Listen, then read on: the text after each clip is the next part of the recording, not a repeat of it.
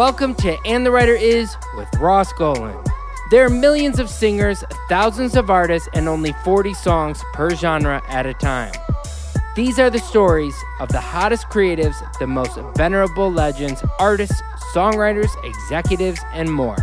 Come join our Discord, follow our socials, and share your music with the And the Writer Is community. We'll see you all there, and now, here's this week's episode.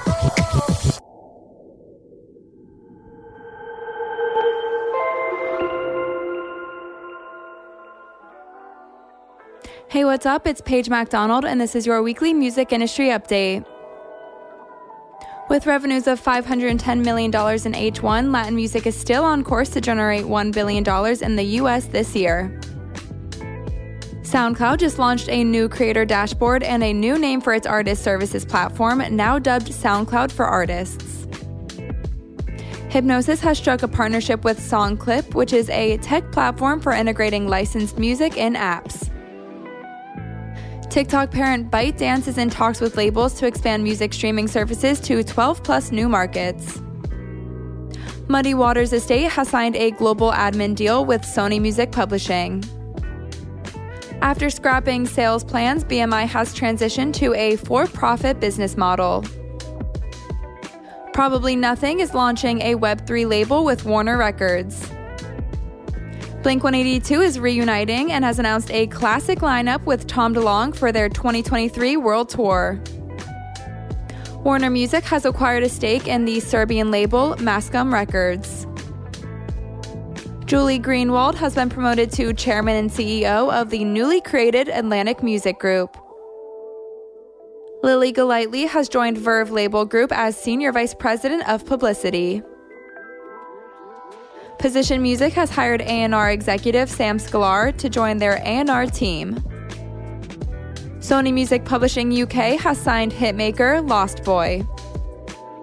A big thank you to Charlotte Isidore of Mega House for gathering today's news. Now stay tuned for this week's episode of And the Writer Is.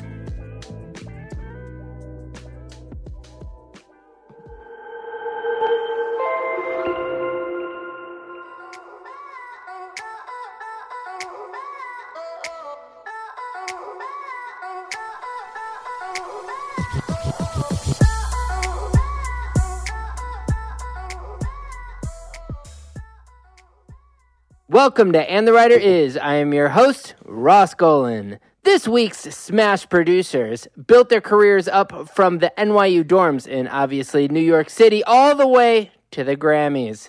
They've helped define some of music's biggest stars while still composing records left of center of the broader musical culture. Their work pushes boundaries from Afro beats to grime, Latin trap to garage, country to pop to alt, etc., etc., etc. And from their breakout Sheck Wes's Mo Bamba to executive produces multi, producing multi-platinum star Lil Nas X's debut album, these guests have only brushed the surface of their inevitable monumental career. I mean, they're not even 30 years old, and the writer is are David Biral and Denzel Baptiste, aka Take a Day Trip. Yeah. What's up? that was, that was amazing. Intro. Yeah, that was a great intro. Best intro we ever had. Gentlemen, it is a pleasure. I was just saying to David Denzel before you came, I, I was saying that I, I always feel like you guys are in all of the sessions. I feel like every time I'm like, oh, I'm in with, they're like, oh yeah, I just did a record with Take a Day Trip, or like they're, uh, you know, they're gonna be in with Take a Day Trip, or they're like, it feels like you guys are in a lot of places at once. Um, is that because there are two of you, or uh, is that just because you guys have a crazy work ethic? Honestly, we go everywhere together yeah. when, it, when it comes to making music. So pro- probably the second one, which is uh, we just like to make music, like truly. You know. Well, but, I want to go to the, like the beginning of your story because you know it's some of it's notorious. Anybody knows you guys or knows of you guys. So you guys, you know, to to actually meet in the dorm is kind of like every you know aspiring musician's dream is to know that they could find their music life mate, you know, in something like school. But um, you guys had 18 years before that, so I kind of want to just go and you know each of you have a different story, but I, I want to hear a little bit of how you guys ended up in the dorm together when one of you's from New Jersey, one of you's from Virginia. So, um, Vermont. oh, Vermont. Sorry, my bad. And it's new. It started with a V. Okay, so, um, uh, so let's just start. You know, uh, David, tell me a little bit about your childhood. I mean, what was that like? Yeah, I mean, you know, I, I was born in Providence, Rhode Island, and uh, spent my first 13 years there. But it uh, it was when my mom got a job in Vermont that that me and my family moved up, like right after my seventh grade year, and uh, there happened to be a little DJ school on this like little tiny street called Church Street. Um, and you know, quite literally called Church Street. There's like a church at the top of it, and it's like that the tallest building in, in Burlington, Vermont. Like super tiny town. It's like thirty thousand people. Um, but you know, like snowboarding and ski culture is like really big there, and you have like Burton snowboards and like Ben and Jerry's was started there. So every now and then we have like these X Games like events and things like that happening. So you know, at the time where you know DJing is starting to serve a big purpose like in that world, uh, there happened to be a little DJ school that that you know started up on that street. Uh, and my buddy Zach Johnson was was my teacher for you know maybe the first four years, um, and I met a bunch of kids there and just got really obsessed with it. And it was kind of my first introduction to music outside of the radio. You know, it was like a whole history lesson of of really just hip hop, like from the late '80s all the way you know to I guess that year might have been like 2008 or something like that. You know, but I got really obsessed with just uh, everything that I didn't know. Um, and I, th- I think through that, uh, really inspired me to want to, you know, start dreaming about wanting to be in music. Um, and early on, like my parents put me in lessons for like conga drums and piano. Like I was classically trained for, you know, eight, nine years, like did jazz training for four years. Um, and, you know, really loved it, but there wasn't the same freedom that I got from, from DJing.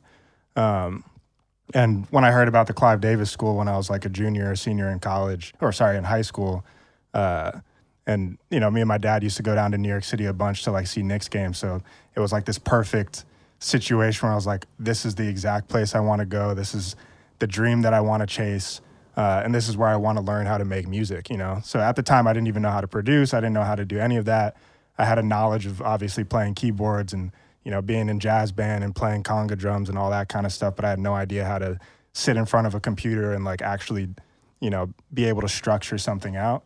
Um, and you know, fortunate enough to to get excited, accepted to the Clive Davis Institute, and you know, was fortunate enough to to meet Denzel my freshman year, and you know, we we kind of geeked out on all our early influences of just stuff that I was into, stuff that he was into, like kind of you know flip flop the things that we're into I taught him how to DJ. He taught me how to produce. Um, and then just over time, we kind of started to lock into a rhythm and really, really figured out what our flow was, you know. But that that that was the my beginnings, you know. Re- really, to me, it started in Burlington, Vermont, where the the interest of wanting to be in music happened. And before that was kind of the boot camp of you know getting into playing piano, getting into playing conga drums, and not really knowing where it was going to take me. Um, but you know, my parents were like, "This is something you got to do." and I'm grateful that they did it, you know. Yeah, I mean, you obviously have really good parents and supportive parents. Do you did you have siblings, or were you in this journey alone? I was in this journey alone. And I mean, for parents to say in Vermont that you should pursue the music industry or even look at the Clive Davis Institute feels like really progressive thought process. I mean, I guess you weren't, you know, born there. You're born in Providence, but that that also isn't necessarily like a hotbed for the music industry. Um, were were they? I guess. I mean, how how were they supportive of a music career coming from? Sort of, I don't want to say the boondocks because Burlington is not the boondocks, but it's the middle of nowhere. You know, it's like, yeah. it's like it doesn't. Uh, how did they know that the music industry was a viable, you know, job for their kid? Yeah, I mean, to to be honest, it wasn't a you know it wasn't all flowers the whole way. You know, I definitely had to do a lot of a lot of convincing, and you know, I, I had to prove it essentially. So when when I was DJing in high school, uh, my my DJ partner, uh, who I was DJing with at the time, was still my one of my best friends. This, this guy named Josh Decatur, and uh, you know, went to the same DJ school together. And through that DJ school, they started giving us opportunities to, you know, DJ a Burton event or like do a little showcase at this venue called Higher Ground, which was like the only concert venue in all of like Burlington, Vermont. And um, I guess my junior, senior year, uh, there's a couple kids in my high school that wanted to throw these rave parties. And I happened to be the only kid in my whole high school that knew how to DJ. So obviously I was going to be the DJ that got booked. And, uh, you know, I, I wanted I wanted it to work so badly that I remember I go around my high school and I'd be like, these are the last five tickets left. And there'd be like, you know, 700 tickets left to sell. But I'd be like, these are the last five tickets left. And like, sell them real fast to five kids. Go to the next five group of people, sell them real fast to the next five kids. And, you know, my junior, senior year, me and Josh used to throw these raves that we'd bring out like 800, 900 kids in Burlington, Vermont that, you know, really had probably not much to do except, you know, just have, have fun with, you know, at, at these raves and try to dodge the snow and all that kind of stuff. And, uh, was fortunate to have a bunch of supportive friends that shot videos of it and all that kind of stuff. And that ended up being uh, like when you apply to the Clive Davis program, you have to, you know, showcase a video and write a bunch of essays and all this kind of stuff. But that video, I think, really is what uh, helped put me in place to get accepted to to to that program. And at the time, I was like writing a blog and had all these other things going on. Like I was just really interested in trying to get out of Vermont, um, but be a part of the culture that you know I was obsessed with, um, and was fortunate enough to to be able to to do a lot of cool things in high school that that you know put together a really strong portfolio. And I think when my parents saw that, it kind of clicked in their mind, like, oh, okay, like maybe maybe our son is capable of of you know being actually able to do this because people are actually showing up, you know. But when uh when I told my it was funny when I told my mom about the the Clive Davis Institute and it was like, yeah, only like 40 kids get in and things like that. My mom was like, all right, and my mom works in education, my dad works in education. My my mom was like, all right, if you're to apply to this school, here's 18 other schools I want you to apply to too. And literally for like months, I was just writing essays for all these other programs. You know, my, my mom being like, "Hey, you're you're a black kid like from Vermont. You might you might want to look at like applying to these schools in Maine because they don't have that many black kids. Like you'll probably get in pretty easy, but they're really good schools. You know." And in the back of my mind, I'm like, "Hell no! Like I do not want to Yeah, do that." exactly right. you know and, and i remember me and my dad were um, on a, on a way to to a Knicks game we were driving down to New York City and uh and we used to do that like once a month you know tickets were super cheap because the Knicks sucked but we loved going to New York loved going to the games and uh on my way to New York, I remember opening up my email one day and it was like, "You've been accepted to the Clive Davis Institute of you know recorded music." And, I, and me and my dad were just so stoked. Call my mom on my phone, like, you know, she's she's like out of her mind excited. You know, like almost like it was almost a dream that like I wanted, but wasn't sure if it was actually obtainable. You know, like forty kids get in, all this kind of stuff, and uh, you know, I was fortunate to get in, and it's like like it's this it's this memory in my mind that I can always repeat and I remember it so perfectly, you know. And uh and that was kind of the first moment where I was like maybe I could actually do this outside of outside of my little town in Vermont and, you know, expand past the the little 30,000, you know, person town that I'm from. And How does that experience compare to you know hearing a song on on the radio? Does it compare to that? And you're when you're like you you light up so much when you talk about finding out you got into that school. Do you think of that moment on the same level that you would, you know, finding out that you're nominated for a Grammy? a little bit I, th- I think it's a little different because as a 17 18 year old kid that was like the opportunity of being like you can actually escape this tiny town and be a part of something that is your dream you know and I, th- I think me and denzel like when we did get nominated for grammys and everything like that we had been in the music industry for so long like working up to that moment that it was kind of like we I think it was something that we could predict a little bit easier in terms of the amount of work and effort and time that we put into it. Like obviously being nominated for a Grammy is like hell yeah, like dream come true. Like never would have thought that as the 17 year old kid like driving to New York City with my dad getting accepted to NYU, but that moment specifically I think is probably the most special moment that I've have, ever had is like someone someone being like, "Oh, for the first time in my life, this is actually something that I could do." Yeah, You that's amazing.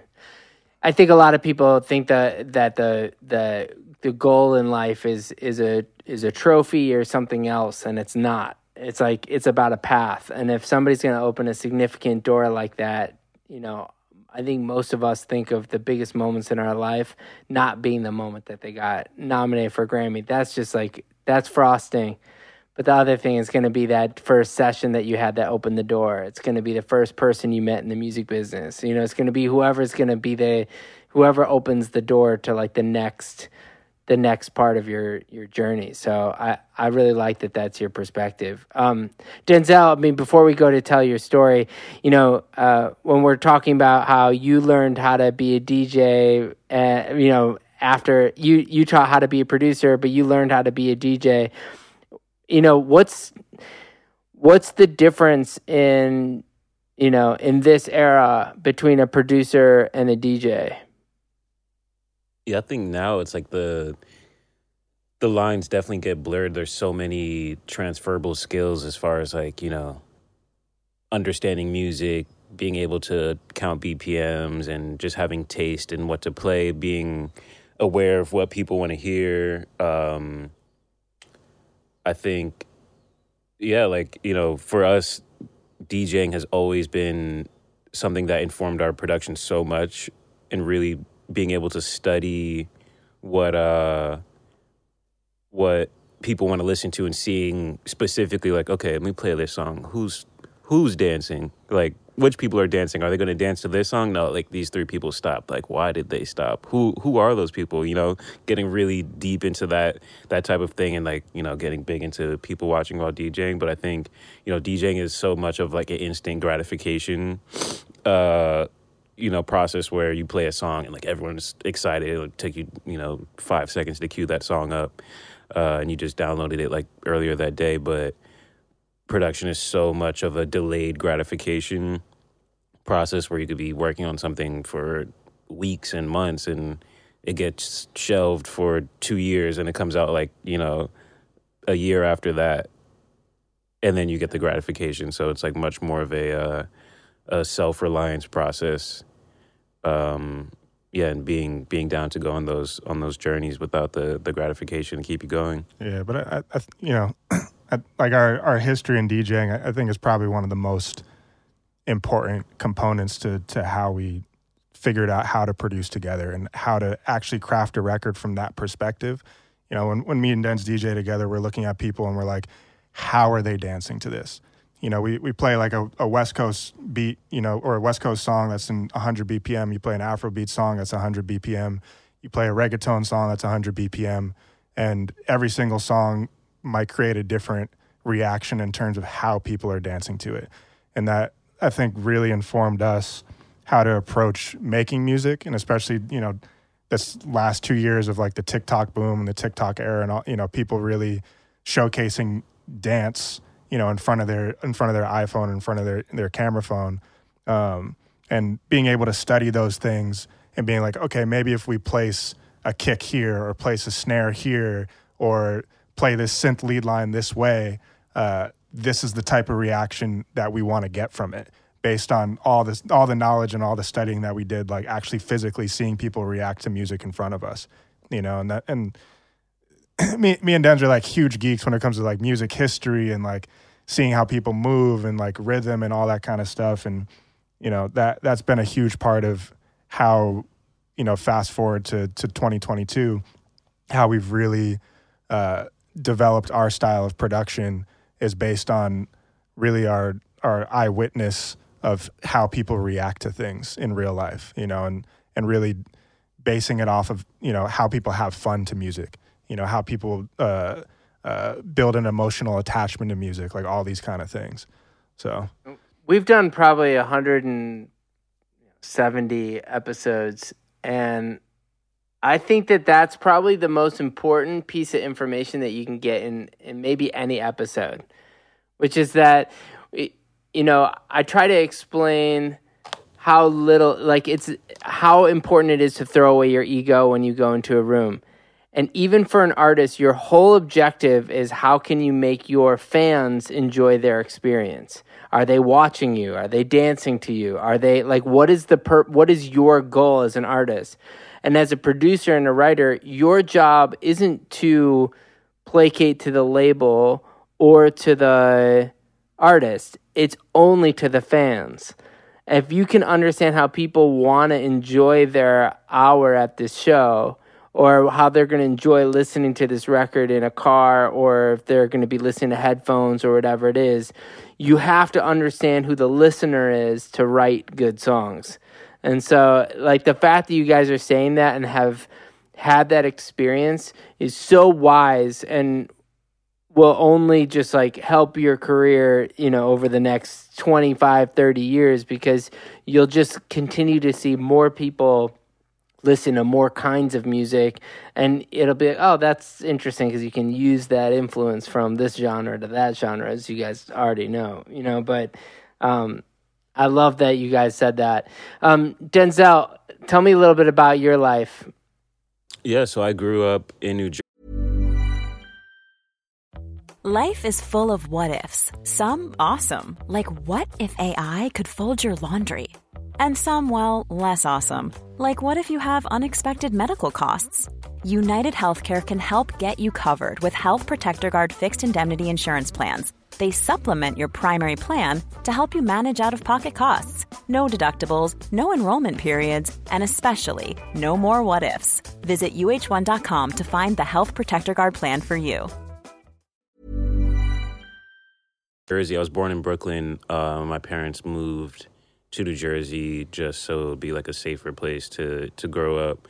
Uh, and the first town that I lived in was uh, Union, New Jersey, which is like uh, coincidentally where Nisha and like Halsey are from, uh, the same town. Um, and I went to a music school, like a summer camp music school, super early on. I think it was like before kindergarten, like before I went to school for the first time in in New Jersey. It was uh, this summer program where I met like you know a bunch of my friends that I've had I had you know even to this day when I was like you know four years old, uh, and I think my parents sent me there because before that I would just like you know get a bunch of pots from the kitchen and start playing them like drums or you know always seemingly gravitated towards music. Um, so that really jump started my you know knowledge about music and or a bunch of different classes um and this is like a music school I went through I went to for like years. Every every summer I would go to this and there would be like jazz improv classes and uh you know learning how to read music learning how to write music. It's pretty like rare now that I think about it. Like I can't imagine that still exist or anything like that still exists for like babies to go to all the way up to like high school. Um, there'd be like plays and I'm in the play and doing all this type of stuff. So when I when school started or music started in like the public schools that I was going to, it was like, oh, like let me teach you how to play the, the trumpet. Or like, you know, I signed up to play trumpet, and like everyone's learning, like, oh, how to hold the trumpet. I'm like, oh yeah, I could like run through scales like nothing. I've been doing this for years, so I've always been like, a, like because of that, I was always uh, you know, a little ahead. And, you know, I was in third grade and playing in like fourth grade, fifth grade band. Uh, so it was always something that was easy and fun to me because I had been uh, I had been doing it, and um, I moved to this other town after fourth grade, Hillsborough, New Jersey, because Union started to get you know a little bit sketchy at times, uh, and that was like a completely different environment. It was like a culture shock. It was like a, a literally the middle of nowhere, like farms and uh, turkey roaming around and deer, uh, and being like the only black kid there. So it was definitely like going from Union, which is like you know right by New York City, and you know everyone looks like me, to a place where no one looks like me, and then uh you know it wasn't like the most instantly. I wasn't like instantly accepted there, so I spent like a lot of time just on my own. Uh, you know, just go to school, come home, and I'm on my own. You know, every day over the weekend, and you know, repeat, repeat.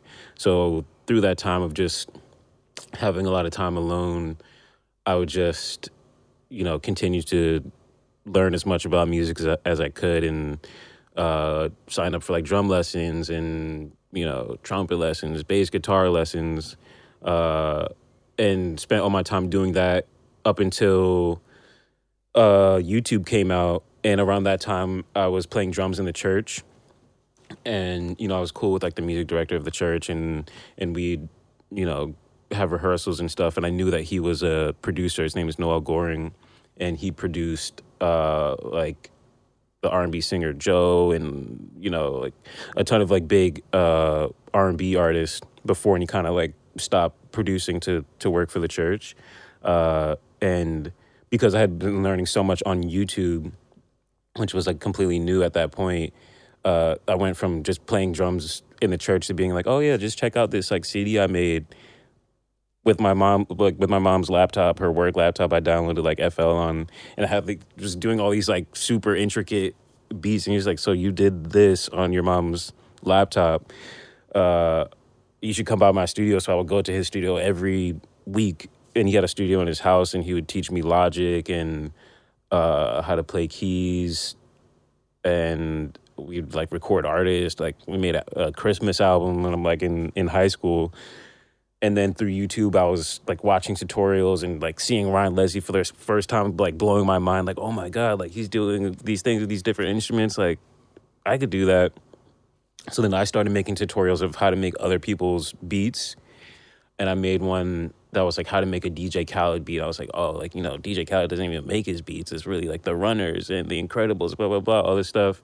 And then the one of Khaled's producers, the Inkredibles, saw it and was like, oh wow, like you're pretty dope. Like, we should link up. So they came to New Jersey and we started working together. And then we were going to like Atlanta and working with 2 Chainz and like when he was still Tity Boi And I'm just like in high school. My parents like, what is going on? Like, you're just in a basement. Now people are like flying you to Atlanta to like work in studios and stuff.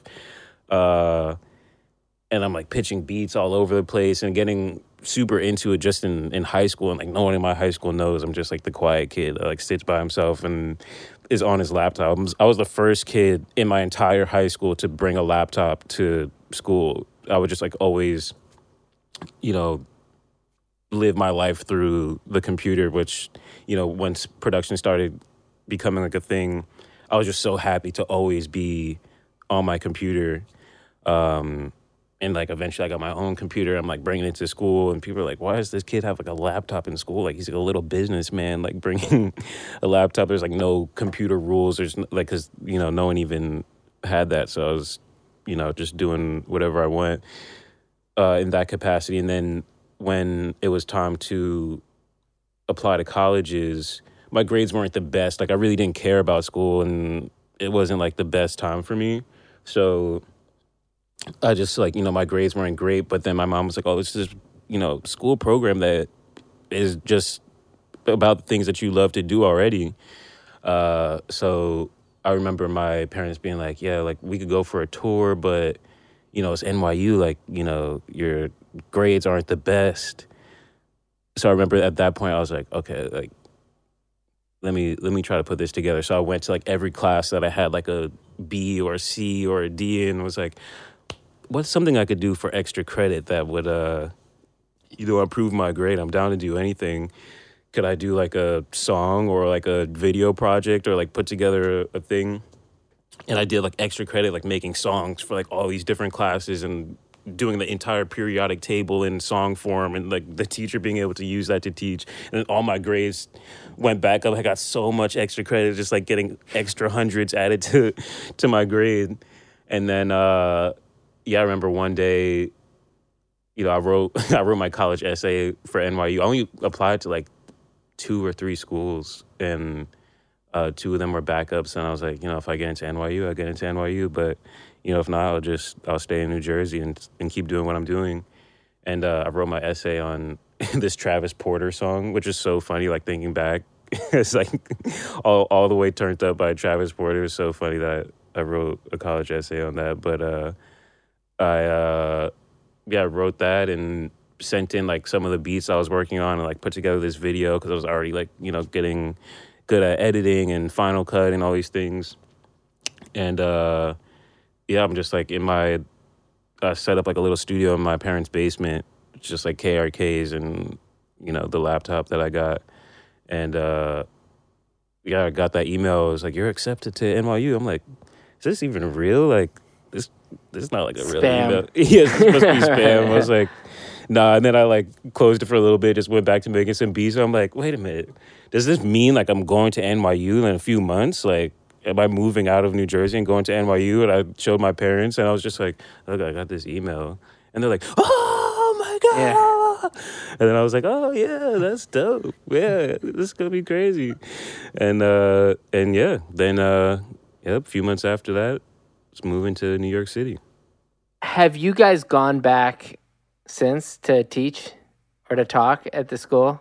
We uh we did a couple things like during COVID, so we it's been mainly Zooms and, and things like that. But it's uh it's definitely on the on the horizon now that things are starting to open up again to do to do something in person. You know, Yeah, that's like the next thing is when you go back to your alma mater and you're like, because I just remember that freshman year where I, there was this one teacher that was like, uh, "How many of you guys, you know, think you're going to make it in the music business?" And a lot of people wanted to be like managers and stuff, and you know, but how many people want to make music? And I raised my hand with like ten other people, and and they're like, uh, "You have a better shot at getting struck by lightning." and, and it was like that's how like the school started. So it was like it was nice to be able to go back and be like, I guess I got struck by lightning a couple times. So, um, so you guys are at NYU. You know, your histories are uh, are un- unique and yet similar in some ways. Like I think, as you were saying, like being in Burlington and and and being in the middle of nowhere, New Jersey, and both being, you know, n- not, you know, like you were saying, like w- one of the only black guys in in Burlington and and the only black guy in that part of New Jersey. Yeah, a few more moved in after, but yeah, there's a few But- of them. but I, I think like the you know what what happens a lot when you enter the music business is that people pigeonhole you one way or the other. Um, did you find that going to school, you know, if you're studying, you know, you're a drummer in a church band, you're a, you know, you're playing music in a jazz band, you're doing EDM DJing stuff, you're doing all kinds of music that's really versatile. It's all kinds of different genres. It's not, you know, even if you're doing stuff with 2 Chainz, or even if you're doing, you know, you study hip hop, it's not the only music that either of you do, which now you guys have are, are have you know your discography shows that you can do a lot of different music. But did you find that people would assume the kind of music you would do because of who you are? hundred percent. Absolutely. that, that was like the biggest thing. You know, I think uh, when when we started to Take a Day Trip, a lot of our mission was to change the narrative on that.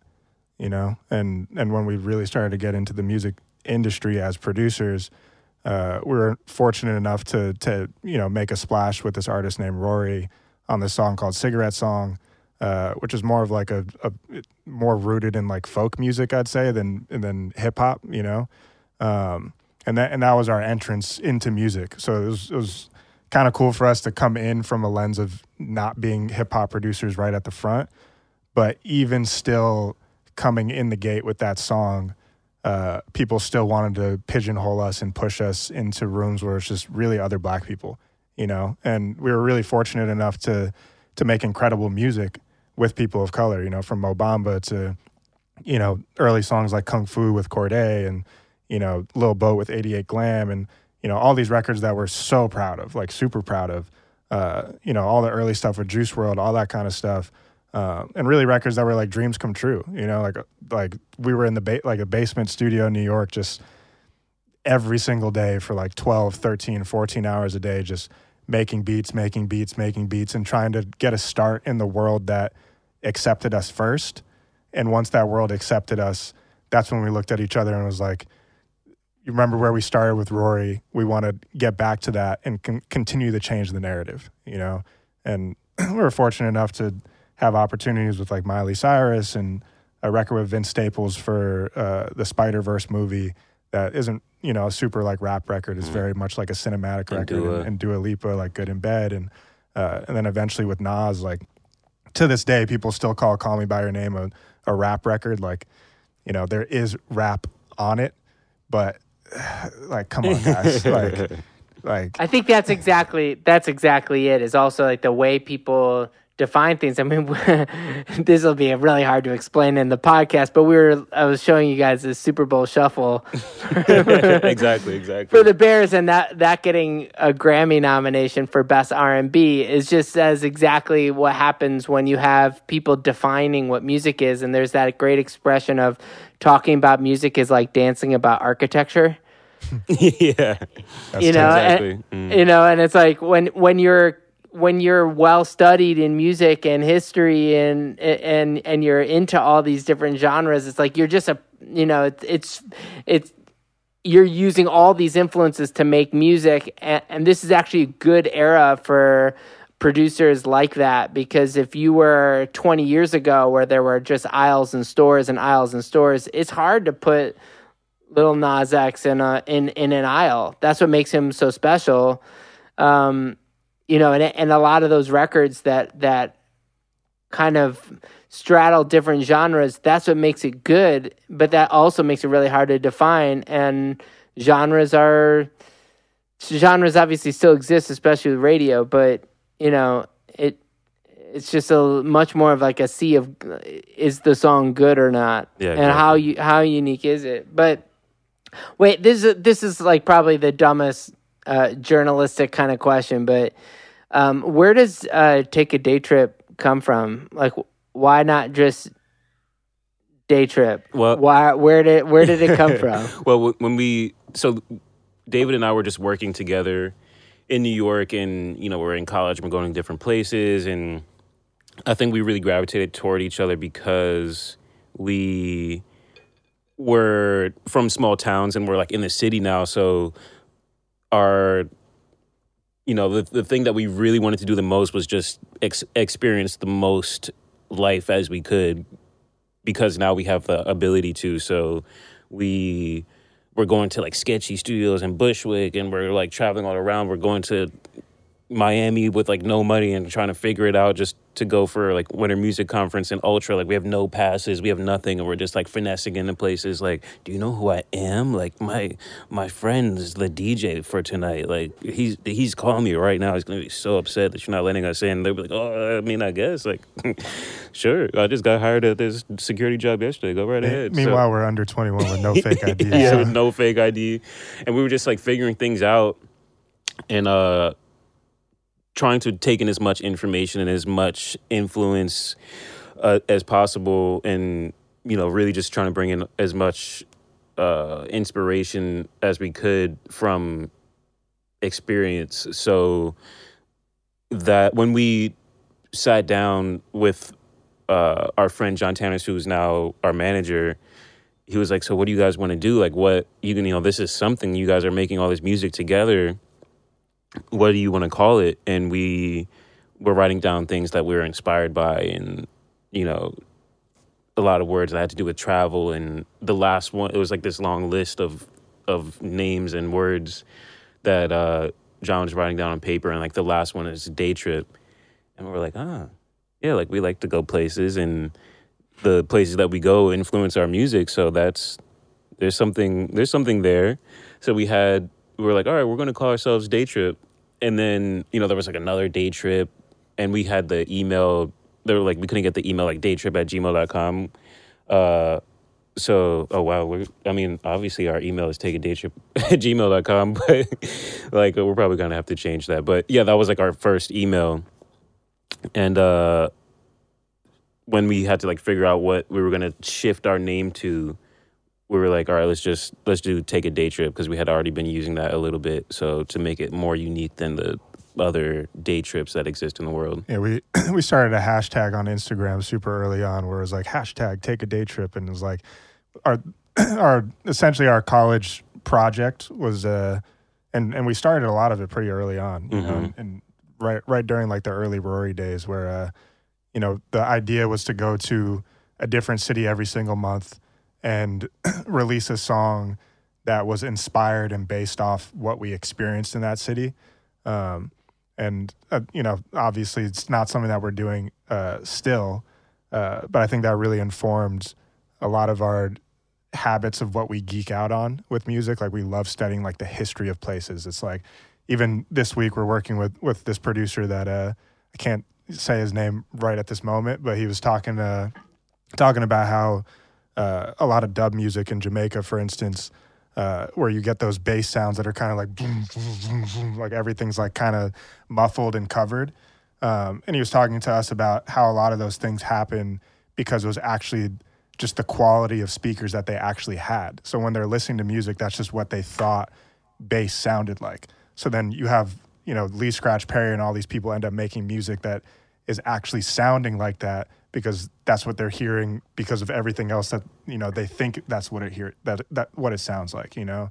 And I think things like that, you know, really just made us be like, wow, this is like, you know, hearing things like you know, throughout our college career and everything like that, those were the things that made us excited about music and excited about the idea of going out to places and experiencing places and learning about the culture and learning about the music history.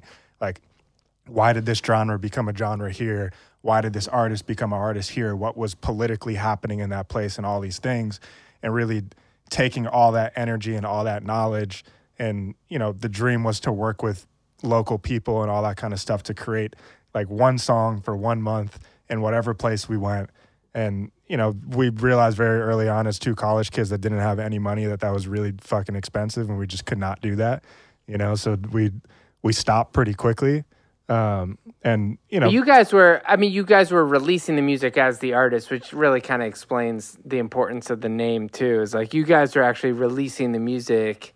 Um, and that that plan is still something you guys could do, especially because now you've worked with so many big artists. You could easily do like take a day trip and find a bunch of these artists from different cities right. that you love, and and now do it like really blow it up. We always check back in like every year or year and a half or so, like isn't now the time that we should do that project? Like we, because that was always our dream. Like the only reason that we even produce music for other people initially was to raise enough money to do that project to go to like a different city every month. So why don't you do that? I can guarantee you there's there are a bunch of people listening to this that that would love to uh, help you help fund you guys doing a a, a countrywide, worldwide it's a record like that. It's, it's def it's definitely on of the mind. You know, I think nice. Well, I think at the moment it's a uh, our our purpose in life is to help Lil Nas X's dreams come true. You know, and we're we're just the team that that you know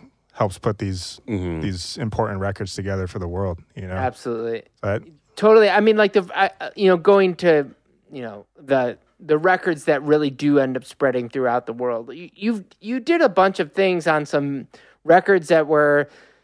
You, you must have been working on them while you were in school or right when you graduated. Some that actually went platinum. I'm sure there was, you know, this feeling of like, we can do this. There had to be a, lot of encouragement um, during those later parts of NYU and, and early parts out of NYU where you are making enough money to kind of survive at least, you know. Um, but there's sort of a difference between even an album track on like the Black album, you know, or something like that, where you you have like you know, Quavo is obviously huge. You know, you get these like some some pretty decent size.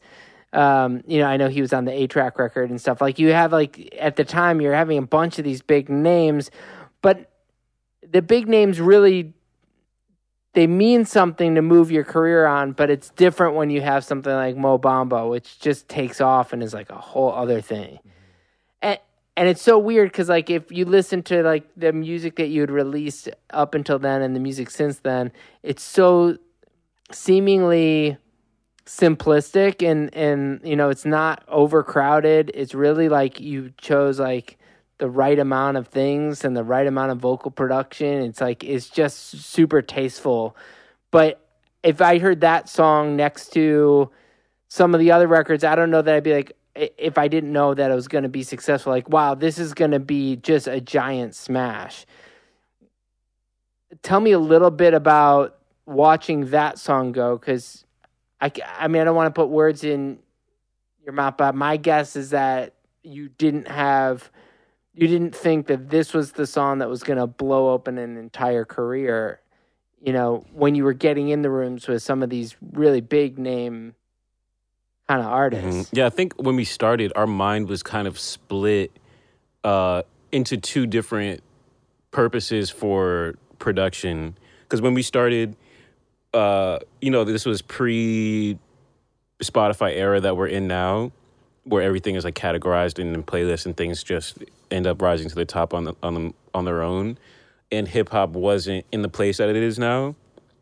So when we signed our first publishing deal, we're like, all right, we're doing this because we want to raise enough money to travel around the world. So we'll do what they want us to do. So we're going to like writing camps and really pushing they were pushing us towards doing more pop stuff like stuff that's going to make money for the publishing company uh, so we didn't really get that many rap sessions it just wasn't the vibe then it was a lot of yeah just like pitch songs to like send to like whatever was the, was the biggest artist was then and then we were doing that for a little bit and you know we built like a little studio in, in new york and we're like all right like well, we don't have a session today. Like, maybe we could just have one of our friends come over. You know, our manager John Tanner's found this artist Trees O'Keefe from Virginia. He's like so fire. Maybe like we'll work on like our side, like a little rap project on the side, and and do that for fun. And through doing these pop sessions, which really like you know, it was it was like boot camp, learning about different ways of production and songwriting, uh, and developing developing those skills there and having certain records come out and then you know we were doing our thing and we were like uh you know we want to listen to these songs you know at a barbecue or something. Like let's see if we could figure out a way for them to get on Spotify as well. And I remember we put out a couple songs with our friend Trees Low Key who's from Virginia that our, manager found. Uh, and we became like really close friends. And we just like you know it was just fun. It's like these are the songs that we were going to play with our friends. So we put like a couple of them out and then we wake up one morning and it's like whoa like did you see that the tree song is on the viral chart on spotify like I'd never even heard of the viral chart on spotify what does that even mean and uh I remember it came out the same day, like we put it up on Spotify the same day, like another like pop song that we did came out, and it was just like out streaming like crazy. And it's like people are hitting us up like, "Yo, that Trees Low Key song, like I don't mind, it's going crazy, like that's so fire." And then we are like, "Oh, like you know, maybe it's possible that there's some the stuff that we really find fun could be the things that actually make us money and pull us along this journey." So then our thought process kind of switched and was like, all right, let's just do these things like for the culture. Let's do things that when we go to DJ, that's going to be what we're going to play. Mm-hmm. And we were DJing a lot at that time. Uh, you know, just trying to survive in New York and make our little three, five hundred dollars a night. And, you know, we're playing like hot nigga. It's like, oh my God, like the place explodes. Like, whoa, like that's crazy. Like this song really does that every time. Uh Bodak, Yellow, you know these certain New York songs, like being in New York, you drop that one New York song, it's like oh, everything is going crazy, and we were like talking amongst ourselves, like you know we need one of these records, we need to do something like that that's going to really just like shake up the culture. So we're doing a lot of like you know shots on goal of just things that are cool, like you know, Rocky and Ferg were going crazy at the time. We're having mosh pits at like apartment parties. Like the floors are like caving in. we're like, man, like that's the vibe. Like the pop stuff is cool. We'll do that when we get to it, but we'll just do stuff that's gonna be fun to listen to in a sweaty basement. So when we did that record, it definitely had that vibe. It was like, oh yeah, this is like, you know, fuck the rules. Like we're just doing this to have fun. We don't care what the pop, you know, listeners listening to right now. This is just for us. Like this is just for us to play with our friends and definitely people were, were like yo what is going on with this song like there's no format no structure yeah especially early on i mean that, that record came out in june 2017 and didn't become a hit until like fall 2019 you know like it, it took a long time and I, I remember like during that summer like 2017 like into fall every now and then, you know, Ali, who's like Ali with the motherfucking dope, like we'd run into him every single time and he'd be like, yo, like I was at a party in Brooklyn and like Mo Bamba like got played and like the place went off. And me and Denz are like, wow, that's crazy. That's like crazy. we weren't there. So like we have we have no idea like what that means or what that looks like. Mhm. You know? and then one day i'm in the studio it's like a Saturday, like at night. You know, I wasn't really doing anything, and our friend Mel is friends with with YesJulz, and uh, she came by and she was like throwing parties around the city. I was like, oh wow, that's dope. Like it's YesJulz, and I'm like working on this beat, and then she's sitting in the back, just you know, doing work on her laptop, and she's like, oh, this reminds me of this song, like. Uh, it's like a really cool vibe. Like, have you heard this song, Mo Bamba? I'm like, oh yeah. I know that song. How do you know that song? She's like, Oh, yeah, that song is so sick. Like, I love it. It's just so interesting. I'm like, Well, yeah, actually, we made that song in this room that you're in right now. She's like, What? No way. Like, I'm having this party next week for Fashion Week. You guys have to DJ. Like, I had no idea. And we're like, All right, yeah, sure. Like, we'll DJ. Like, you know, 500 bucks can't hurt. And, and we pull up I remember Kerwin Frost is DJing and like Spaghetti Boys. It's like some real downtown underneath 1 OAK, not even in 1 OAK.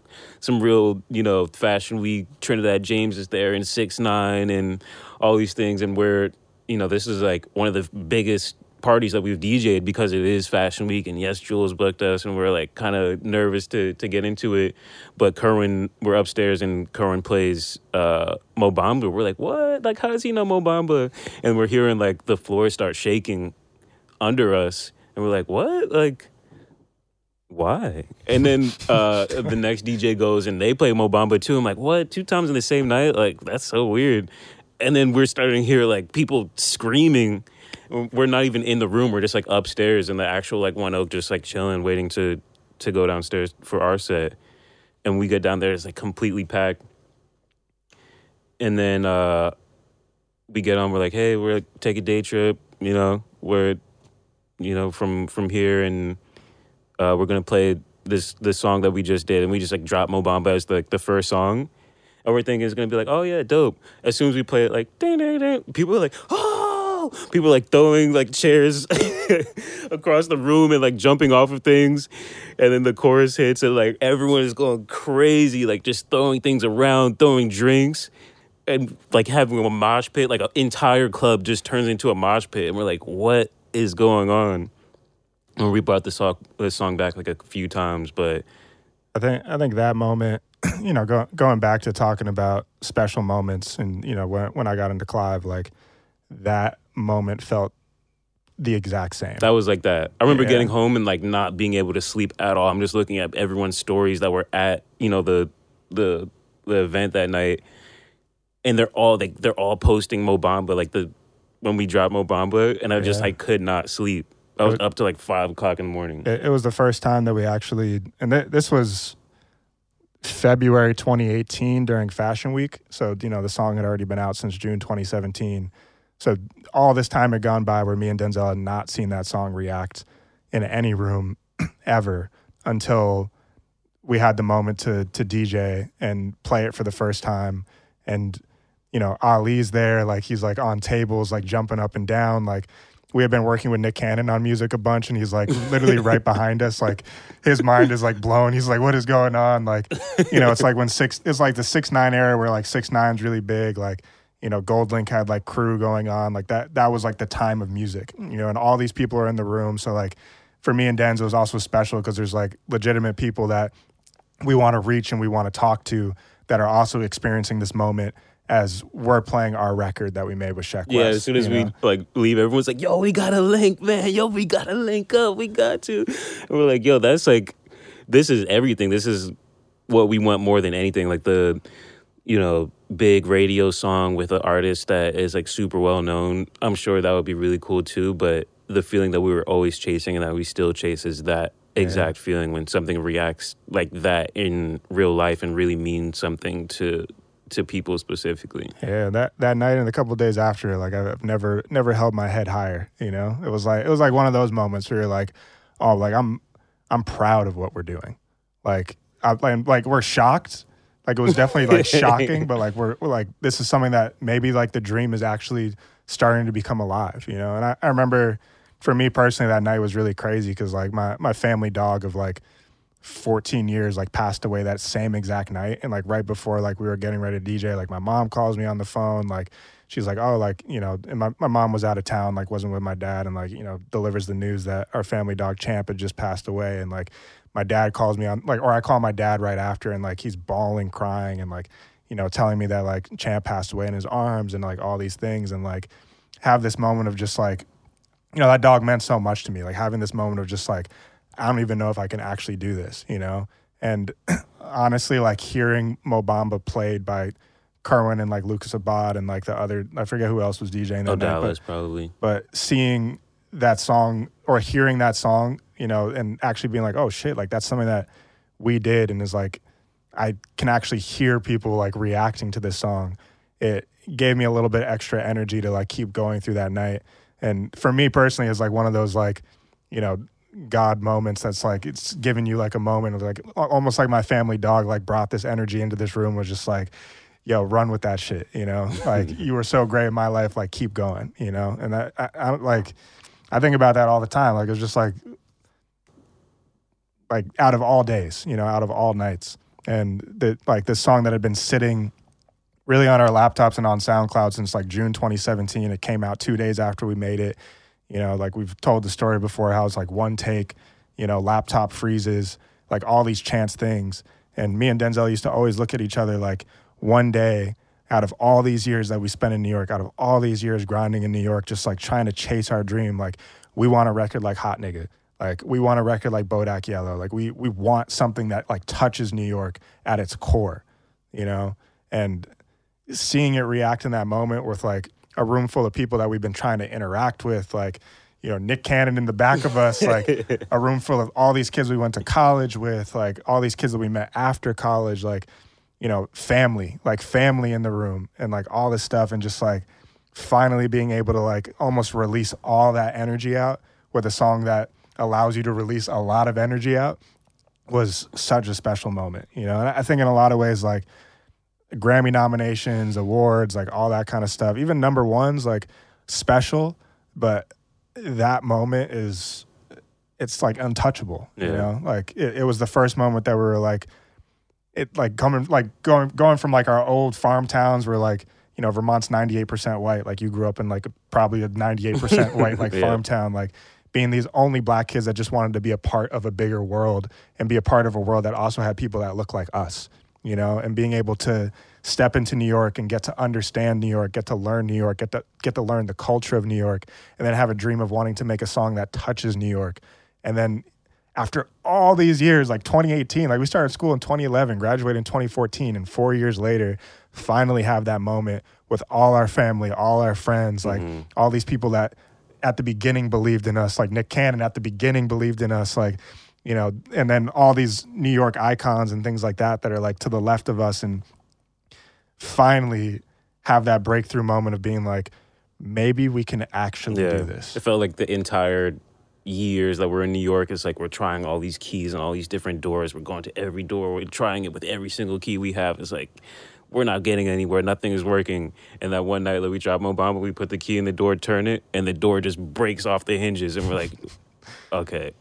Yeah. It's always it. It's so weird because you can't predict why certain songs touch people because it's not like that was the only time you tried it, and then but for that one to hit and and then to be able to experience it from the artist perspective, being able to actually be the DJ and see it from the stage is something.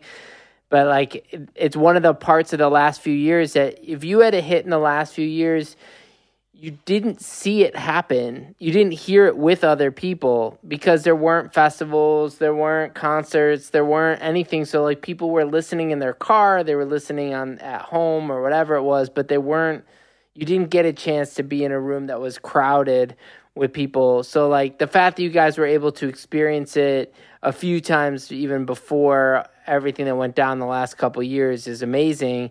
And I mean, you went from that song to something that became a little more mainstream. If Lil Nas X at the time was mainstream, he really ended up, you know, striking a chord. But then you kind of pull it back to this like really authentic kind of record for him with Panini. That thing was also just. I think at that point you had to have, unlike the other one where it was it it, you know, where I think it was probably there's some random story in it this one had to feel like you know you knew it when you were done with it that this was going to be something or or am i wrong with that you're talking about Panini, right? yeah yeah Yeah, I mean, that, it, Hey, I'm Ryan Reynolds. At Mint Mobile, we like to do the opposite of what Big Wireless does. They charge you a lot, we charge you a little. So naturally, when they announced they'd be raising their prices due to inflation, we decided to deflate our prices due to not hating you. That's right. We're cutting the price of Mint Unlimited from $30 a month to just $15 a month. Give it a try at mintmobile.com slash switch. $45 upfront for three months plus taxes and fees. Promo rate for new customers for limited time. Unlimited more than 40 gigabytes per month. Slows. Full terms at mintmobile.com.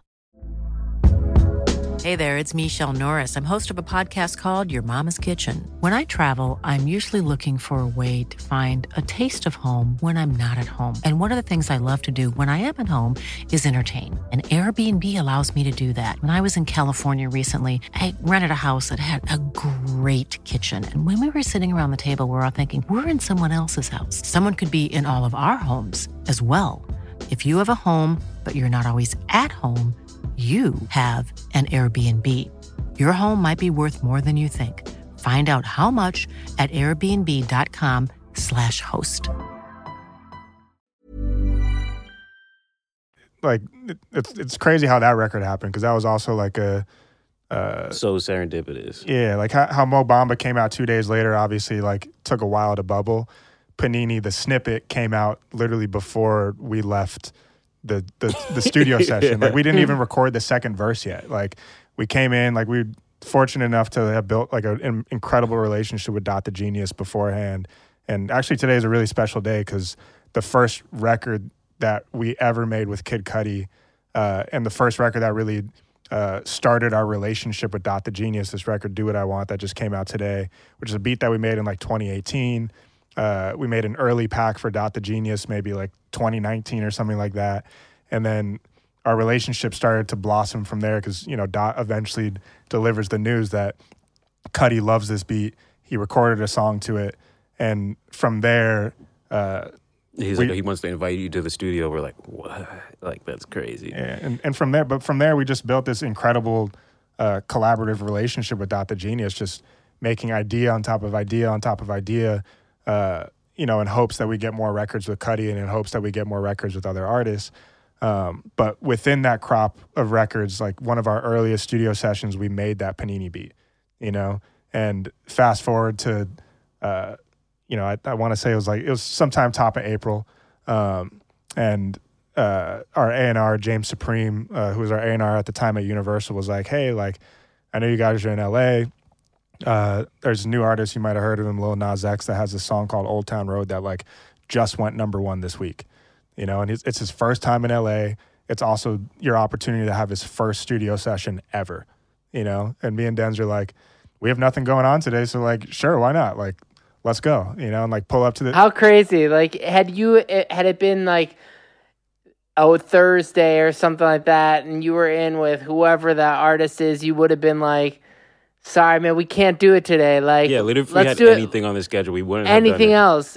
And, and it's not. And no offense to him, it's just like that's just the way it is. That if your schedule happens to be open, and it, and it happened. your Yeah. your life your life changed. Right. Like and it happened that. to be open. I, The only thing we had that day was a uh, meeting with someone who, uh, with our publicist, and that was like our first time meeting him. We go to this restaurant and we see, there's a there's a funny backstory. To yeah, this we one. see Nas, like Nas is at like big Nas, like OG Nas at the restaurant. Yeah, we're like, what? Nas is here, and then we're it's uh we're getting pasta.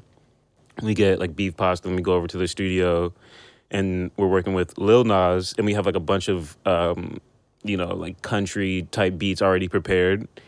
Uh, we play him like a bunch of things, and he's not really gravitating towards anything. And he's like, you know, I, just kind of want something different. Like I want the most weird, different thing that you have. Yeah, he, said he wanted something futuristic. Yeah. So then we're thinking like, oh, we just did a bunch with Dot for Cudi. Like that's always the vibe with Cudi. So this is one that he didn't pick, and we play the Panini beat, which name the name of the beat is Beef Pasta, and we just had beef pasta, and we just saw Nas And, and Big Nas back- before. and some backstory on that. Like for the longest So time in, or, in order for us to remember our beat names we started do, like creating like the day trip recipes.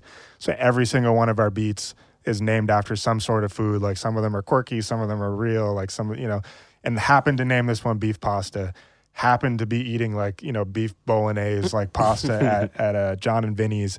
Like the og nas is literally like a like a couple tables away from us you know and we're getting ready to have this session with lil nas x and you know going through all the ideas that we had prepared for him he gives us the prompt of being like i want something futuristic. And it happens to be the most futuristic beat that we had in our portfolio was this beef pasta beat that we had with dr. Genius.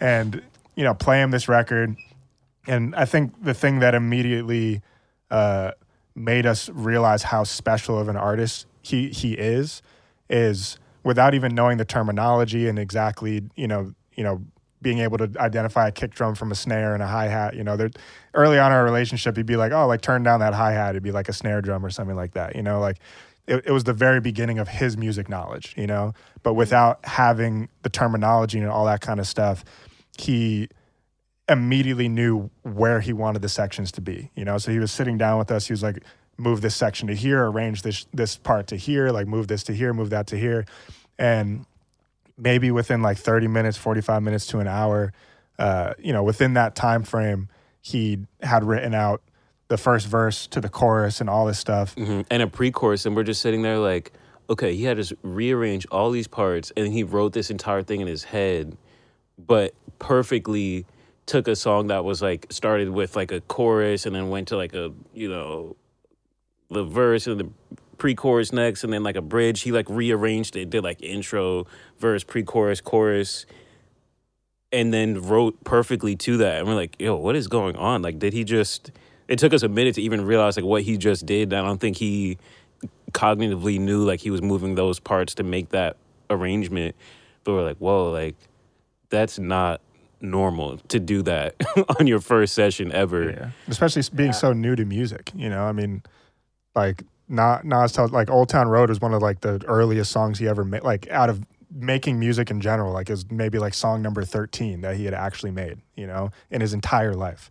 And it becomes this massive like it's the biggest song ever you know in terms of you know how many times it's certified platinum you know? And comes in like very new to LA first time in LA first time having a studio session with any producers and tells us exactly what he wants tells us exactly where he wants the parts to be and goes in and just you know rec- record record like the melodies are perfect you know it's like even the whistle at the very beginning of the record we're like this guy whistles flawlessly like we have to keep this in the intro like this is incredible you know? And he's like, "You sure you like that whistle?" We're like, "Yeah, that's fire." And then we're like, "Oh, what if you tried to like layer the chorus?" He's like, "What does that mean?" It's like sing it like this, octave up. He's like, "Okay, I'll try it," and like does it perfectly. He's like, "Oh yeah, that's actually pretty fire." So we pretty instantly like established that mutual trust. And then he's like in the corner, like, "Oh, can you take this video of me listening to it?" second verse has not been done at so, all yet So we're like taking this video of him, and he's like, "Okay, dope." And then we go back to like you know comping his vocal, and then start seeing like all these notifications like all coming in. It's like, yo, that Panini song is crazy. Like literally instantly as we're working on the song, he posted it. He didn't tell us he was posting it. It's just up on the internet, and our phones are going crazy. Like, how do you even know this kid? Like this new Old Town Road kid? Like blah blah blah. This song is crazy. And I, I think the really awesome thing about that one too is a lot of people that we looked up to in the music industry started commenting on that one. So you know, we go to like the Genius page where like they reposted it, or like you know all these different you know different Instagram like blogging pages and things like that, and see. You know, I remember, pro- Boy like, Wonder. yeah, Boy Wonder, like we were geeking out We're over like, it. "Oh we're like, my oh my God, god, Boy like Boy Wonder Wonder likes in." this record, everything like that. And that was another moment where we're like, maybe we can, maybe we can do this. You know, Yeah, it's one thing when you when you get that first, you know, there are a lot of people who have a hit. There are a lot of people who have a hit. Not there are a lot m- more people who haven't, but there are a lot of people who have a hit. There are very very very few people who have two. Yeah, Like if you can get that second one, there are people in the Songwriter Hall of Fame who have two hits. There are people like if you have one hit, it's really hard to do that unless you wrote, you know, the biggest song of all time, maybe. But like it is so hard to repeat it and and it becomes a thing where you're like, "Oh, this isn't a fluke. This is legit." And it doesn't matter who you know, it's frustrating when when you hear about somebody being as talented as Lil Nas X because you're like, come on, man. Like everyone else had to write more than 13 songs and everyone else went to, like had to go to school and do like, you know, not everybody's a savant. But, you know, for most people like to earn that second hit is like uh that's the moment when you're like, okay, thank God. You know, like I know that that, that if all else fails, I did it twice. Yeah, You know? I, I think I think that moment was awesome too because so many people were rooting for him ever since he got taken off of like the country, you know, Billboard charts and all these things. There's like Mm. that controversy around the Old Town Road record in terms of the entrance he made into the music industry. He was immediately backlash in categories where he probably shouldn't have be shouldn't have been backlash from. You know, like I remember Texas. Uh, you know, univer- like the basketball team made it like all the way to the to the NCAA like championship that year, and like Old Town Road was like their fight song the whole way through. And you know, I was fortunate enough to to go to the championship because my mom works on the NCAA uh, Division three board. So I'm sitting in the audience and like these white dudes with cowboy hats, like in you know the Vikings, you know stadium, are like screaming Old Town Road, and I'm at, and I'm like sitting there like like these people are reacting to it this way because it's something that touches them in the world that they're from. And all of a sudden, this guy is getting shunned from the charts and all the things that should be accepting him. And you know, it was it was at that moment where people were like really rooting for him to keep going. You know, and then all like Panini snippet goes up, and it was almost like the whole world, like the whole internet that we looked up to, like we obsessed obsessed over, like the boy wonders of the world, all that kind of stuff, coming to his side and being like, yes, this kid has more in the tank. You know, like this kid Yeah. is more than just this record, Old Town Road. And in that moment, that was also our in- moment where we saw that eureka moment of being like, this kid is way more than Old Town Road. Like we saw, we saw him make a record from scratch, from the ground up, and saw his knowledge and his intuition of just h- how he knows how to make the perfect record for him. hmm You know, before before you work on Montero, which happens a bit later, you have like you start to work on all those other kinds of records. You know, you end up on Future Nostalgia, which is a massive, massive album. I think it might be like the most streamed female album of 2021 or 2020, whatever it was. You know, um, you know, to work on Dua and then to have like Weezer, a number one rock airplay with Weezer, man, legends, just like with Rivers Cuomo. Like, I imagine that there becomes like um, a feeling like eh, maybe this isn't the right word, but did you start thinking it was easy? It wasn't it, the thing that happened. There was a switch that I think happened around the time that we met Nas, where a lot of the things that we were doing before seemed like we were spinning our wheels and getting nowhere. We're putting in so much effort and nothing was changing. Uh, and then Nas's outlook on like life in general was, was so different and refreshing because it was like he was just like radiating so much positivity and just like belief in himself. Uh, and then his like belief in us at that time was like, wow, like, you know, he's so positively sure that, you know, he's gonna be great and we're gonna be great. So like I think our energy switched from being like, oh damn, like nothing's working to like, wow, everything works out so easily for us. You know, everything is great and you know, we do what we want to do and the things that are supposed to happen happen and things that don't happen don't happen for like a reason. But, you know, with the Dua thing, we had met Dua years before and we're like working on a ton of records for her and she didn't have anything out and they just like didn't come out. Like they didn't make the album, and we had been working on the Weezer song, um, you know, years before, and it's like the, the different artists cut it, and it just that- never worked. That, that song has been reproduced like literally 25 times. so many times and it's just like nothing was working and then uh yeah after you know Mo Bamba and Panini. And uh, also, you know, we were fortunate enough to to work with Juice WRLD super early on, you know, and, Mm. and and made re- legends in Rich and Blind. Uh, you know, obviously on a on a very unfortunate day, uh, which was the day that XXXTentacion, you know, was was unfortunately shot and killed. Um, but that record we did it and then it's just like you know it was like a tough time and you know we were in with juice and he previewed it you know the same night. And when we woke up it was out. And then you know those type, types of things just started happening more and more and like these full circle moments like oh well you worked with Dua for years the song never came out but like randomly our A&R is like oh you want to work on this Dua song? And we work on it and it comes out. And they're like randomly like oh Weezer actually ended up working on this song and making it their own and it came out. And then all these things started to just like fall yeah, I think in line. I think uh, it was almost like the momentum of all our hard work finally meeting luck for the first time. And and just you know crash landing you know right at this moment where it was like panini you know and I, I think i think and you know all these other records are starting to circulate that we had been working on for like three four years before that you know? Like even home like the vince staples record that we made for spider verse is a record that we made with a friend like maybe two three years before that movie even was like being developed Yeah. you know? And just all these moments started to finally start hitting in the center you know? And, and a lot of that just came from i think you know our persistence and and hard work and just uh, really just having a dream that we wanted to make you know be you know make true. Hmm and just having good energy and that really changed everything. Things just ended up working out.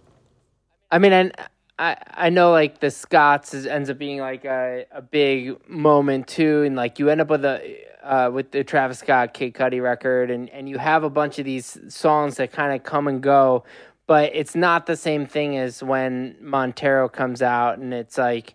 Oh, that's um. This is like it came out. And I think I feel like everybody just assumed that it would be nominated for best album, and it just assumed that it was just so much more unique and honest and it's honest in a you know the fact that he's out and open about it in a community that doesn't always accept people who are out and open it's a really it's got to be a very exciting project to work on because there's a purpose to to it that's bigger than just like doing music. Yeah. Like that that album to me is like is is has so much more importance to it than you know another record with another artist or another like it wasn't just a pop record. That's a pop record with a purpose. That that album comes out and it's like and the, those videos are not shy. Like he's coming out he's like i want you to know who i am. Yeah. And you know you guys as executive producers have to bring that out of him. Tell me a little bit about that you know what that experience is um you know to be to to be a part of an album that in a way is that controversial and also maybe it's not controversial anymore i don't know what's it like from your perspective You know what I think? I was thinking about this the other day. Like, I think coincidentally, because we went to NYU and we had the experiences growing up that we did, uh, of meeting so many different types of people, and like, you know, in NYU, my roommate was gay, you know, like, and there's so many people that are from different backgrounds and different, you know, outlooks on life, different sexualities. Like, it wasn't really a thing to us. It was just like, oh, yeah, it's whatever. Like, oh, yeah, that's. I, me- I remember in our first session uh, yeah. when when we were making panini like you know when when you export a song obviously it's called like bouncing that you know so me and Denz were just like yo like bounce that like yo bounce like we're just making like bounce that yeah, records, and you then know? Nas is like so shy. He's like, bounce that. And we're like, hey, yo, chill, bro. Like, bounce what? and we're like making all these jokes back and forth. And like, that was like our whole joke the first session. It's like, oh, yeah, bounce that for me one time. But it's like a joke. And then, you know, with the 7 EP comes out and, uh, and he and you know he comes out with with one of the songs like on during Pride Month, and then he texts us because I think he was like nervous. He's like, okay, these are like rap producers. Like, how how are they going to perceive me after this? Is this going to change our relationship? And he hits us on text like, oh, I guess we can't do those bounce that jokes anymore. And then we're just like. I guess we're just gonna have to bounce it harder. And literally from that moment that was just That that that like that that that's when I think all of us became comfortable, you know, or at least where Nas like realized like, oh, these guys like actually rock with me. It's like we can be homies, we could be best friends, we could be brothers, we can laugh about this stuff, we can joke about this stuff, but at the same time, we can change the world together, you know. And I, and I think working on that record, Montero, like, Na- Nas is a superhero. Like he, he's legitimately a real life living superhero. Like everything he stands for, everything he says, even just like when he's just standing there, when he's saying nothing, like he represents what the change in the world needs to be. You know, and I think over this last year, uh, we've we've found a lot of disappointment in you know some of these institutions and these establishments of you know being nominated or not being nominated at all, not winning in categories that I think we should be winning in, um, and seeing that happen, it kind of made us realize like you know what, if some place some some institutions or some people want to be on the wrong side of history, our job is not to pay attention to that. Our job is actually to change people's lives and make people feel comfortable and make you know make people feel comfortable in their own skin, make people want to be exactly who they want to be. You know, and you know, especially after the Grammys, going home like spending all this money on outfits, like getting ready for it, like all this stuff, getting six nominations, and like just hoping that we'd walk away with one.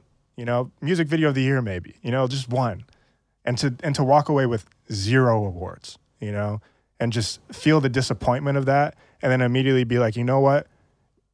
Maybe this is a sign that we're actually supposed to be a part of something bigger. You know, it's not it's not for the award shows, it's not for all that stuff. It's actually to make a difference in people's lives.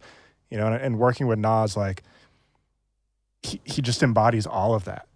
You know, like whenever he comes in the studio every single day, it's it's such a blessing just to be free and creating such free and open music with him. You know, like he just has to be honest, and then me and Den through our you know decade of of studying music and all these kind of things just have to put it in a context that makes sense for the masses. You know, and that's what makes our relationship so beautiful is because we just have such a connection on what works and what's important to say and allow the freedom in the room to say we can all be who we want to be. Tell your story. Make it real. Make it true. And in return make a fucking incredible video visual that that you know explains that even more and even further. And me and Denz are always going to be behind you no matter what. You know like after call me by your name oh you want to make industry baby? Cool we got you. Mm. You know it's like you want you want us to do this whole album? You want us to be in with you five six seven days a week countless hours? We got you because we're here to make your dreams come true. We're here to like help you change the world essentially. Like he, he's just so important. Like he's truly so important. He's been so important to our lives as well. Like he's just opened so many doors not you know from a work standpoint but just uh Human standpoint. yeah, Yeah, just let, let let us see so much of the world and you know he's given us so much. And in return like we're just so grateful and so thankful to be working with someone as incredible as him you know truly. Yeah, going back to the taking your ego out of it, the you as a producer and as a songwriter, as a professional, are in the service industry. Your job is not to write your song, it's not to produce your song, it's to write and produce the artist's best song. It's to serve them. It's to serve them and it's to serve their audience. If you can do that, then you're doing your job well. And I, I, obviously, he recognizes it, and obviously, you guys do too. Um, you know, going, I, I don't, you know, without talking about award shows too much, it's like, you know, I didn't understand it until I was involved in the committee side of things for for Grammys for a bit, but man, it is so hard, so hard to get nominated. When people say, you know, it's an honor to be nominated, when you see how many albums are trying to be nominated, how many artists are disappointed that they weren't even included in the nomination process, you know, it's like it's a it's such a win to to be nominated. Is it fun to get the award? Sure, but it really is irrelevant because you're talking about just being accepted amongst the community at that level shows so much movement and and um, acceptance and, and a lot more now than than ever. So, uh, you know, look, the guy should have been nominated for best country song. You know, Yeah, uh, you know the absolutely. the guy the guy's been knocked down a number of ways along. You know, but part of that is because he stands alone and is his own genre, and you guys serving him well are keeping him straddled on a number of genres, and that's that's what makes him, you know, a great artist. So it won't be the last time you guys end up going to, you know, going to the Grammys with him. Let's go to this next section. We're gonna go five to five for five. I'm gonna just list five things. I just want to hear your thoughts on on them. I'm gonna start with Juice WRLD. One of the most incredible and one of the most talented people we've ever had the opportunity to just stand in a room with. You know, even like when we weren't making music with him, me and Denzel would just stay just to see him, you know, record on 10 other people's beats. Like, It was like watching the craziest movie you ever seen, just like in real life. It's like watching, you know, someone juggle 14 bowling balls at the same time. It's like, how is he, how is he doing that? He would just sit down with the mic. You could play any beat, and he's going to do a song from top to bottom with the most intricate bars and melodies at the same time. And just be like, okay, let me try one more time, and then do it again completely differently, and then do that 10 times in a night all different beats and you know different melodies and not u- reusing the same lines it's like it was the craziest thing we've ever seen yeah, it, it's, it was incredible. It, it really was. You know, I, I remember when we made Legends with him and just, you know, a, a the just the the the feeling that was overwhelming that room. You know, and one like it took him a couple takes just to figure out what he was going to do, and then literally one taked the whole entire song. And then the second take was just him, you know, lighting a lighter in that moment of silence, and then that was it, you know. And it's like chills, you know that. It, it- yeah you feel your heart sink when it the take ends and it's just like the song is over and it's like oh, oh my god like he just did that all at one time and has all that meaning in it yeah, like I, I you know, I, I truly wish he was still here. Like he's just he phenomenal artist, you know, phenomenal person, phenomenal human being. Like he, in, in a lot of ways, he was one of the first big artists that that made me and Denzel feel confident. Like he really like complimented our beats. I remember when we are uh, working on we, you know, we're we're working on the the first Sonic the Hedgehog movie, um, and there's a version of the song that you know that leaked that has him on it. And I remember pulling up to his house and just like, you know, he, he was full of compliments. Like he he he just loved making people feel great. You know, like he'd look at us and just be like, "Man, I love your beats. Like I love what you guys do. All this kind of stuff." Like really one of the first artists to make us feel like, wow, like we're we're being seen by someone who's like legitimately an icon.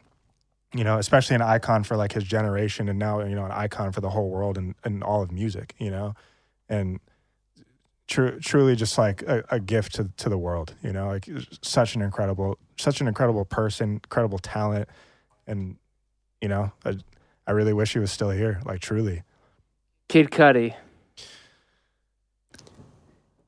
I feel like Cudi is like the source of like a lot of our inspiration musically and and just the approach to creativity and in life. And at, at the beginning that was like one of our goals that was like you know maybe one day we'll have something with Kid Cudi and finding all these ways of like okay like who knows Cudi? Like maybe let's link with Dot you know blah blah blah.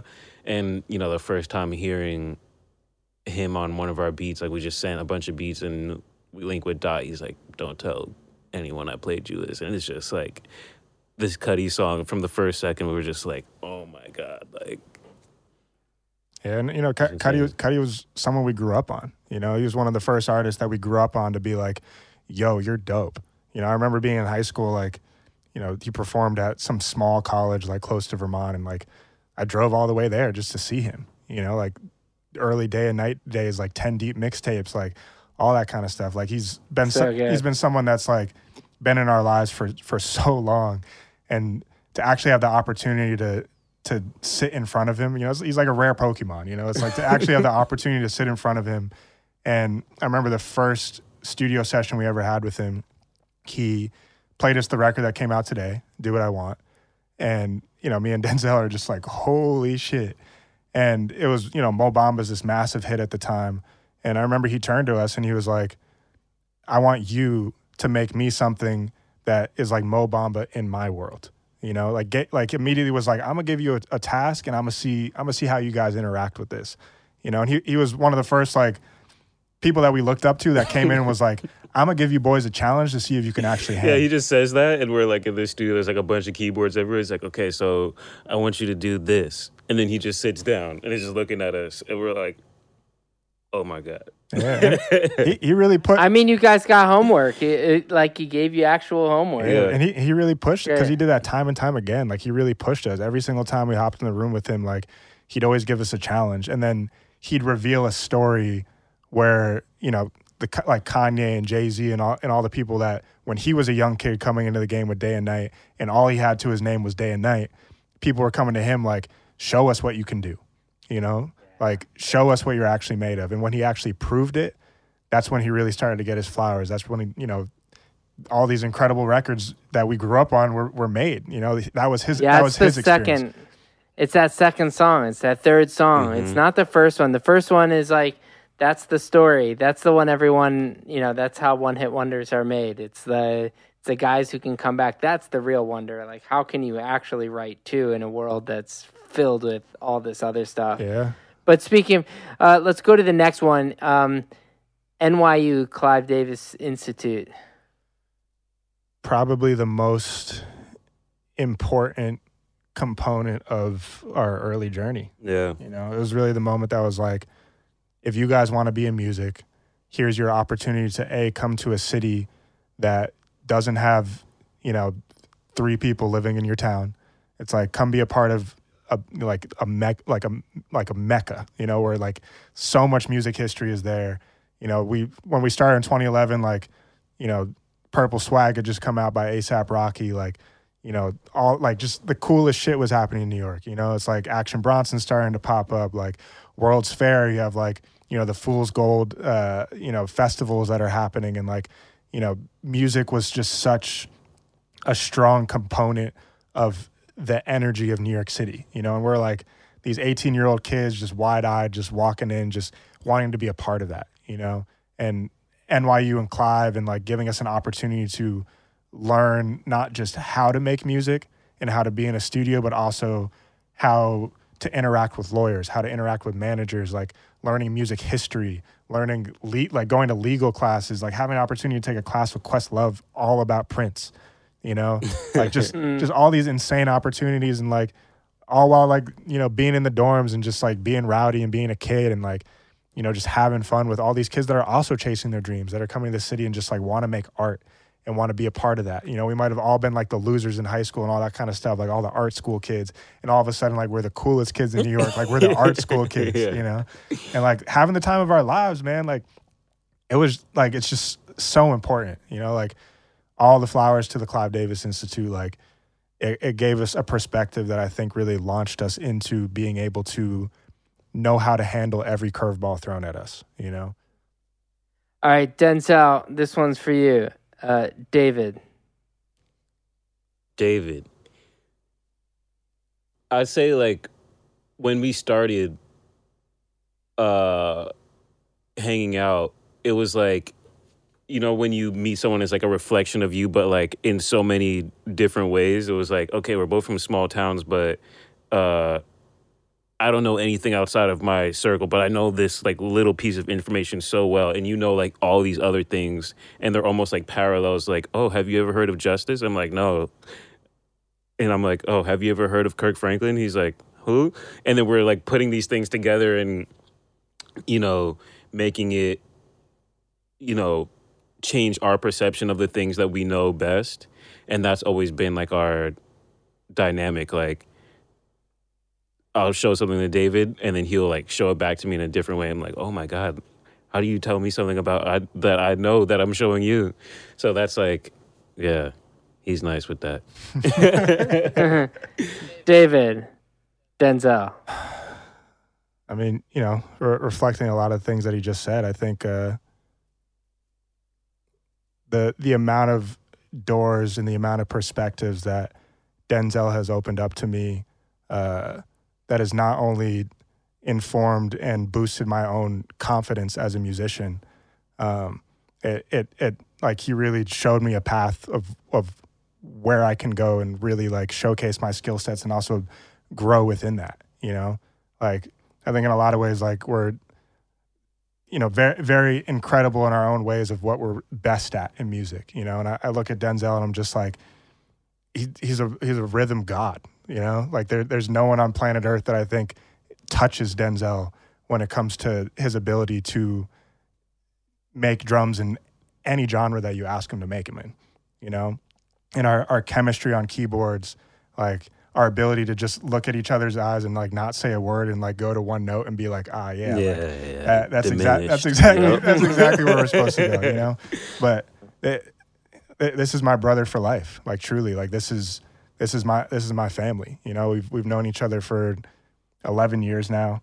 Like we've experienced so much together, like from being young kids, just like trying to get into events, just trying to chase a dream, to all of a sudden like realizing a dream, and then from there realizing that the dream is just literally the beginning. Now we got to prove ourselves in this dream, you know, and being able to look at him and always know that no matter what, we're chasing the same thing for each other, for ourselves. We're always keeping the foot on the pedal together and creating art at the end of the day. Like art that is important to us, art that's important to the world, art that has has changed our lives. You know, like I, I truly don't know like if what would have happened if I was 18 and like didn't get accepted to the Clive Davis Yeah, right. It was like the butterfly effect. Like, where would we even be right now? Like the like it, it I mean, it's it's all those things that we were saying. Like, what would have happened if you just had a session the day that they're like, "Hey, this guy's available tonight," and you're like, "Lil Nas X, okay, well, he's got one song out. It just happens that you, you know, some of these things you can't control, but what you guys have done.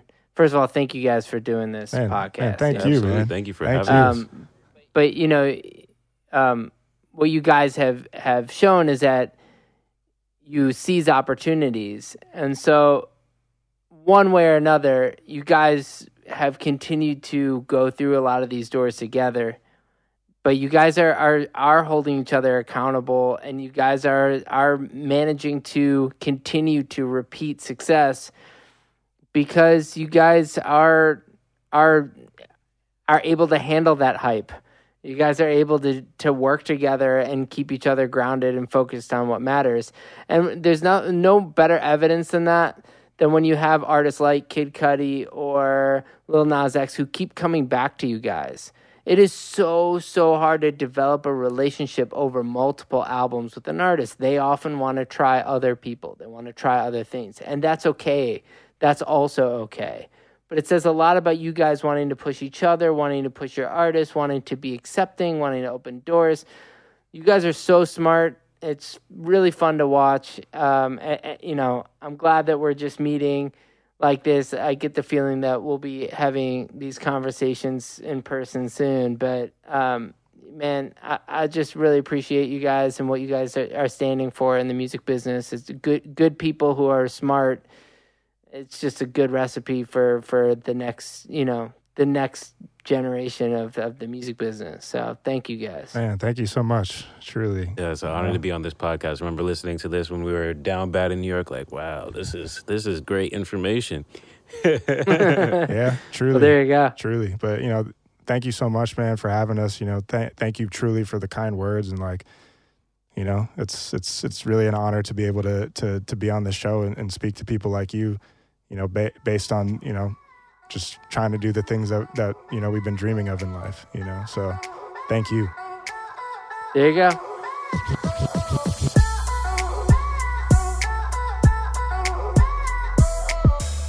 This episode is produced by Joe London, Hipgnosis, Mega House Management, and myself.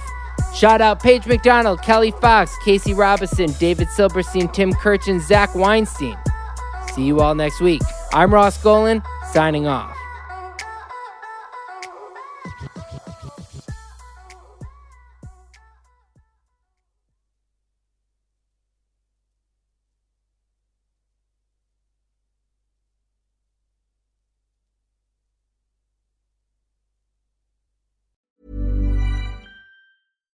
Hey, it's Paige DeSorbo from Giggly Squad. High quality fashion without the price tag. Say hello to Quince. I'm snagging high-end essentials like cozy cashmere sweaters, sleek leather jackets, fine jewelry, and so much more. With Quince being 50 to 80% less than similar brands. And they partner with factories that prioritize safe, ethical, and responsible manufacturing. I love that. Luxury quality within reach. Go to quince.com slash style to get free shipping and 365 day returns on your next order. Quince.com slash style.